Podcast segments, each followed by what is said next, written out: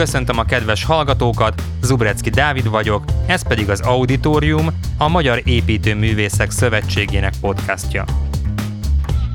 Témánk az idei őszön is a fenntartható építészet, amiről már eddig is kiderült, hogy ahány építész, annyiféle megközelítés.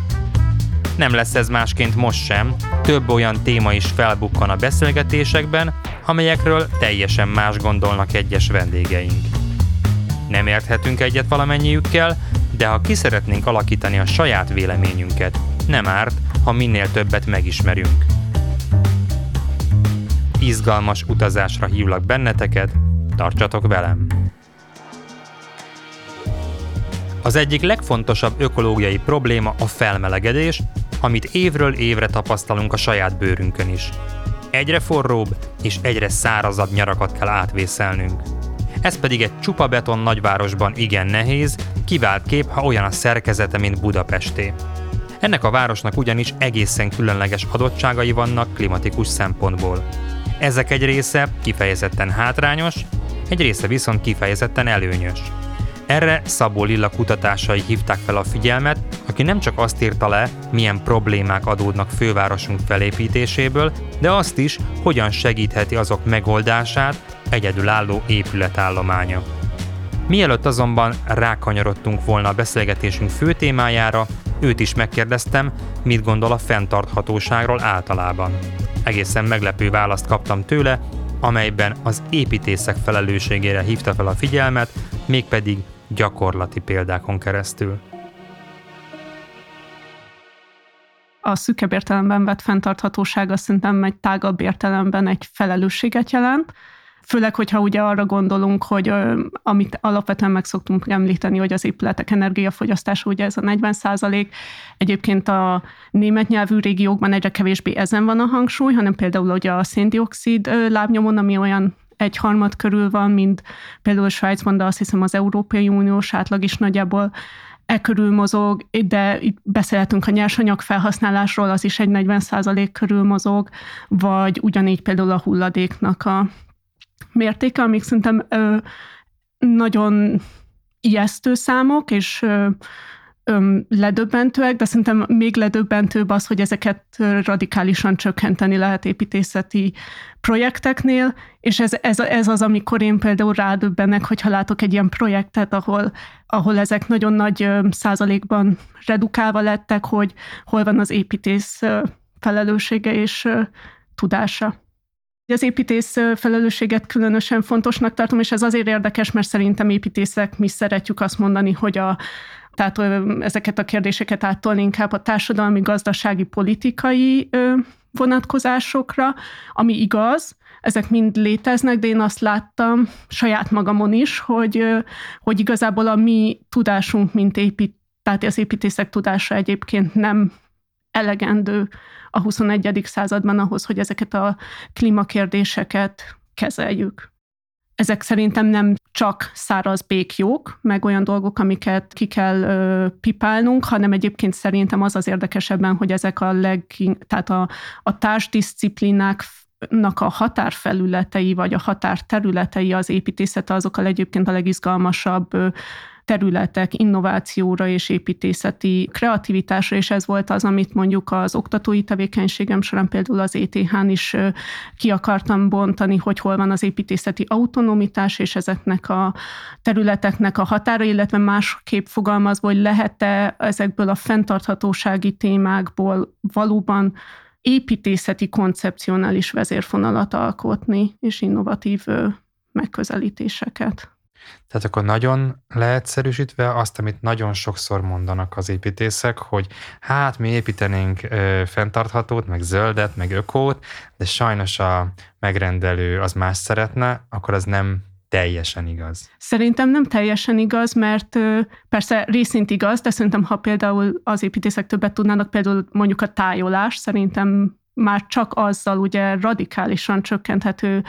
az energiafelhasználás, vagy például találkoztam egy olyan projekttel már az egyetemi végzésem után Svájcban, ami alapvetően nem egy látványos projekt, ez egy Szent Galeni irodaház volt, egy vasbeton szerkező épület, amit az építészek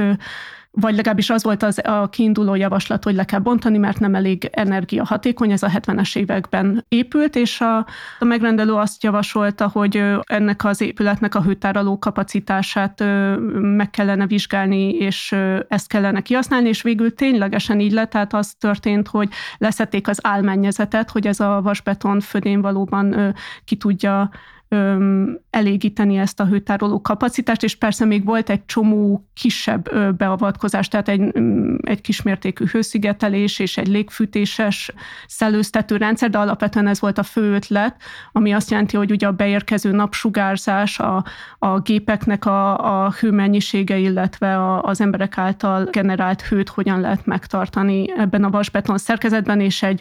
radikális csökkenés történt, tehát 10%-ára csökkent a termikus energia fogyasztása ennek az épületnek, ami a passzív házszint alá süllyedt, és akkor, mikor én ezt megláttam a projektet, akkor azért előteljesen megkérdőjeleztem azt, hogy mi építészek ezekről a dolgokról mennyit tudunk, és hogy mi a mi saját felelősségünk. Szabó Lilla, építész, tájépítész.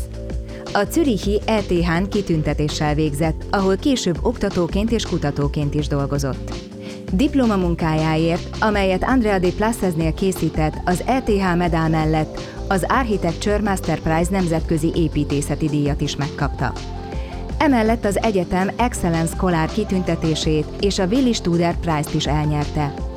Számos neves svájci építész és tájépítész irodánál dolgozott. Jelenleg az Equinox építész és tanácsadó irodánál az építészet klímaadaptív megközelítésével foglalkozik. Idehaza egy építész fórumon megjelent cikksorozata kapcsán vált ismerté szakmai körökben. Ebben a klímakrízis urbanisztikai hatásait és kilátásait boncolgatta, illetve részletesebb vizsgálatok szükségességét sürgette. Terveinek, kutatásainak és tanácsadói munkájának középpontjában az a meggyőződés áll, hogy az építészetnek reagálnia kell korunk radikális, főként társadalmi és ökológiai kihívásaira, amihez szerinte építészeti kísérletezésre és új távlatokra van szükség. Mivel a klímaválság mellett a társadalmi felelősségvállalás is a szívügye, Szabó Lilla tagja az INGOG, Mérnökök Határok Nélkül Nemzetközi Segélyszervezet svájci önkéntes csoportjának, ahol projektvezetőként jelenleg egy Malaviban épülő orvosi rendelőintézet tervezését vezeti. Igen, tehát a Kárpát-medence az az előrejelzések szerint erősebben lesz kitéve a globális felmelegedésen, mivel ez egy kontinentális klímába tartozik, és önmagában Budapest meg még azért súlyosabb, mivel ez egy nagyváros, és a nagyvárosokban ez a hősziget effektus még pluszban erősít ezeken a hatásokon. Budapest különösen rossz helyzetben van, abból azokból kifolyólag, hogy maga a város szerkezet az nagyon homogén, és egyöntető magasságú, ami egyrészt ö, okozza azt, hogy a város nem tud átszellőzni, tehát ez a, ez a hőtömeg, ami megreked a város szerkezetben, ez nem tudja a várost elhagyni, és ugye itt ehhez kapcsolódik maga annak az épületeknek a szerkezete is, tehát ami alapvetően előnyt jelentene, hogy a masszív téglaépületeknek ugyanaz a hőtároló kapacitása az nagy, ez hátrányán tud fordulni, mert hogyha annyira felhevül a város, akkor valóban meg is tartja több napon keresztül ezt a, ezt a hőmennyiséget, és nem tudja leadni. Tehát, hogy éjszaka sem éjszaka tud sem tud lehűlni. A budapesti városszerkezetnek ugye ez is egy hátránya, hogy nem csak egységes és sűrű a városszerkezet, hanem nagyon egyöntetű magasságú. Tehát ez azt jelenti, hogy a városi nem tud belépni igazából a városszerkezetbe, csak az ilyen nagyobb sugárirányú vagy gyűrűs utaknál, mint például az Andrási út, ezek tudnak mint ventilációs csatorna működni, de alapvetően a város szerkezet felett a tetőrétegnél egy úgynevezett ilyen skimming flow fúj végig, és nem tud a város szerkezetbe belépni ez a légmozgás. És akkor mi a, mi a megoldás azon kívül, hogy költözzünk el, vagy nem tudom, építsük át a várost, tehát mit, mit lehet tenni, ami reális lépés? Engem az érdekelt Budapestnél, hogy mit lehet tenni egy meglévő város szerkezettel, tehát szerintem a kutatásoknak egy nagyon nagy része mindig arra vonatkozik a fenntarthatóság kapcsán, hogy az új épületeket hogy tudjuk energiahatékonyá alakítani, és kevéssé arra, hogy egy meglévő várossal mit tudunk kezdeni, és Budapest esetében ugye az a nehézség, hogy ez a nagyon sűrű város szerkezet nem teszi lehetővé ugye a zöld felületeknek a, a radikális növelését, tehát nyilvánvalóan nagyon pozitív, hogyha olyan területek, mint a Városháza Park vagy a Blaha tér fejlesztése történik, de ezek nagyon pontszerűek, és nem fog szerintem radikális változást, illetve javulást jelenteni a város életében. A zöld felületeknek a a jelentőségét sokkal inkább az átmeneti, az úgynevezett átmeneti, illetve elővárosi zónában tartom fontosnak, amiről a, a tájépítész diplomámban is foglalkoztam, hogy ezeknek a területeknek a, a pozitív hatásait hogyan lehetne bekapcsolni a városnak a, az életébe a zöld infrastruktúra tervbe egy klímainfrastruktúra tervet is kellene integrálni, tehát ezt sokkal nagyobb mélységben kellene vizsgálnunk, mert a, ezeknek a hatásai, tehát az, hogy például milyen a területhasználat, milyen a vegetációnak a ciklusa, az, hogy pontosan a ventilációs csatornák hogyan néznek és ezek hogyan tudják ugye a zöld felületeknek és a vízfelületekből származó hideg levegőt eloszlatni a városban, ez egy tényleg komplex terv kell, mert egy nem elég komplex tervezésnél olyan jelenségek is például megfigyelhetők, hogy a, egy mezőgazdasági terület, tehát a betakarítás utáni tarló, az alapvetően ugye egy földről beszélünk, és ennek a, az alacsony albedója, ami azt jelenti, hogy ez is a nap sugárzás nagyon nagy mértékben tárolja önmagában, tehát nagyjából úgy működik, mint egy aszfalt terület, és ez is a hősziget hatást növeli, ami ugye azt jelenti, hogy az innen felszálló termikus légmozgás az például a, ezeket a ventilációs csatornákat blokkolhatja, ami megint azt jelenti, hogy ha ezek nem jól helyezkednek el a, a város szerkezetben, akkor ezek problémát is okozhatnak. A belső területekkel mi a helyzet? Ott ugye e, álmodozhatunk arról, hogy milyen zöld felületet alakítsunk ki, de valójában semmiet nem tudunk, mert nincs hozzá hely. Ott mit tudunk mégis tenni, hogy valahogy megoldjuk ezt a problémát? Szerintem a budapesti város szerkezetnek rengeteg rejtett klimatikus potenciálja van egyébként, és hogyha egészen messziről indítok, és alapvetően ez volt a, a munkámnak a, a fő gondolata is eredetileg, hogy ami szerintem egyrészt hátrány, ugye ez a nagyon sűrű és egységes beépítés, amiről beszéltem, ez igazából egy előnyt is tud jelenteni, mert ez európai szinten mindenképp egyedülálló, hogy egy ekkora területen morfológiai és tipológiai értelemben egy ennyire egységes város szövet alakult ki, ami ugye azt is jelenti, hogy igazából ez egy erőforrás, mert hogyha csak egyetlen egy blokkot megvizsgálunk, akkor igazából az arra kialakított stratégia az multiplikálható, tehát sokkal könnyebb igazából egy összvárosi koncepciót kialakítani rá, és valóban változást elérni. Nyilvánvalóan itt közben lehetne vetni, hogy nagyon különbözőek mégis ezek a,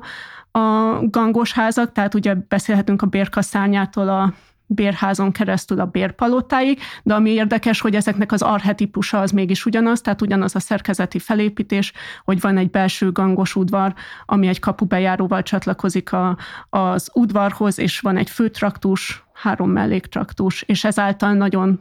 könnyen definiálható beavatkozásokat lehet az egész város szintjén meghatározni. És mi ez a, mi ez a beavatkozás? Vagy mi lehetne ez a beavatkozás? Az én klimatikus analízisemből az jött ki, hogy a, a budapesti klímán leginkább a tárolgási hűtés az az elem, amivel leginkább lehet ö, csökkenteni a városi hősziget hatását, és ugye ez egy ö, pontszerű esemény, tehát az volt az én kérdésem, hogy hogy lehet, vagy kérdésfelvetésem saját magamnak, hogy hogy lehet a, ezeket a pontszerű eseményeket gyakorlatilag hálózatossá alakítani, tehát az én koncepcióm aztán az volt, hogy szerintem a belvárosra egy összefüggő víz- és szélhálózatot kéne létrehozni, tehát a, igazából az úgynevezett negatív tereknek, vagy ezeknek a lég tereknek egy összefüggő hálózatát, hogy a város át tudjon szellőzni, és a csapadékvizet pedig megtartani. És ennek a kettőnek a kombinációjából, illetve ennek a két hálózatnak az egymásra lapulásából pedig egy olyan koncepciót kialakítani, ami szintén az árnyékos területekkel, illetve optimális esetben a gyalogos közlekedési zónák rendszerével is egybeesik. Egy olyan tipológikus, hierarchikus rendszerben gondolkoztam, ami az épületek érzékenységét, a műemléki védettségét, illetve a geometriai formáját is figyelembe vesz, és ugye ettől függ az, hogy pontosan milyen megoldást ö, ö, tudunk erre találni, tehát ezek ö, különböző típusok voltak. Az első típus vagy a legkevésbé érzékeny például az volt, hogy meg lehetne nyitni a kapualjakat, tehát ezeket a gangos udvarukat, és az én analíziseim szerint már ezáltal egy légmozgásba indul el, nyilván ez nagyon redukál, tehát nyilván a legegyszerűbb megoldásoknál egy viszonylag kis léptékű, de mégis összvárosi hatás figyelhető meg, és például egyel extrémebb megoldásom volt az, hogy a hátsó traktusát a föld szintjén összenyitottam különböző házaknak, akkor már nagyobb légmozgás alakul ki, illetve egy még radikálisabb beavatkozás volt, amikor egy egész hátsó traktus kibontottam, de a homlokzatot megtartottam, ez helyet adott például aztán egy ö, széltoronynak, ami a levegőt a felső ö, rétegekből lehozta, és ezáltal a városi szövetbe tovább vezette. És hogy néz ki egy ilyen széltorony? A széltorony az alapvetően egy torony, ennek különböző formái lehetnek, attól függően, hogy a szél az milyen irányból fúj például, de alapvetően egy hosszúkás, vertikális objektumot kell elképzelni, ami teljesen passzív, tehát hogy ebben nincsen plusz ventilátor, ami zúg, és létre kell jönnie egy felületnek, aminek a szél neki szalad, úgymond, és az ö, aztán ö, rögtön levezeti teljesen passzív módon a, a járókelő szintre ezt a lég mennyiséget. Tehát ha mondjuk vannak olyan gangos udvarok, ahol alapból is van, nem tudom én, egy hatalmas nagy kémény, mert ugye van azért egy-kettő ilyen, vagy, vagy van olyan, ahol víztorony van, ezek elvileg működhetnek széltoronyként is? Hát igen, nyilván itt egy légüres térnek kell lennie a, a tornyon belül, tehát a biztoronynál ez nem tudom, hogy mennyire Jó, lehet átépíteni. Tehát ez túl... mennie ennek a Igen, szélnek? a tornyon belül Aha. kell mennie. De e, ez egy érdekes felvetés, mert ugye alapvetően az történik, hogy bármilyen vertikális elemnek, ugye, hogyha a szél ö, neki megy, úgymond, akkor ennek a, egy jelentős, egy része ugye felfelé távozik, meg a, a, az oldalirányba, de egy nagyon jelentős része lefelé, tehát például magas házaknál ezért kell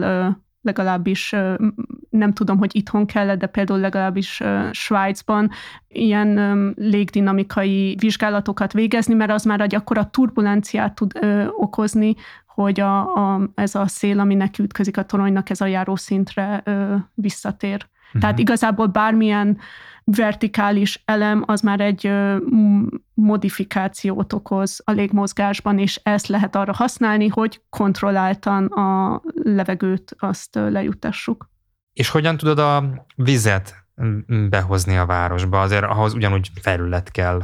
uh-huh. mint a zöldre. Igen, azt már említettem, hogy szerintem a budapesti városszerkezetnek rengeteg rejtett potenciálja van, és ez az a másik potenciál, hogy a városszerkezetben igazából az alaksoroknak nagyon nagy százaléka üres, tehát több mint 90 százalék, és ezt lehetne például arra használni, hogy a csapadékvizet itt tároljuk, hogyha alapvetően ugye arra gondolunk, hogy a, a tetők már eleve gyűjtik ezt a, a vizet, tehát itt csak arra lenne szükség, hogy ezt a vízmennyiséget átalakítsuk, vagy átirányítsuk,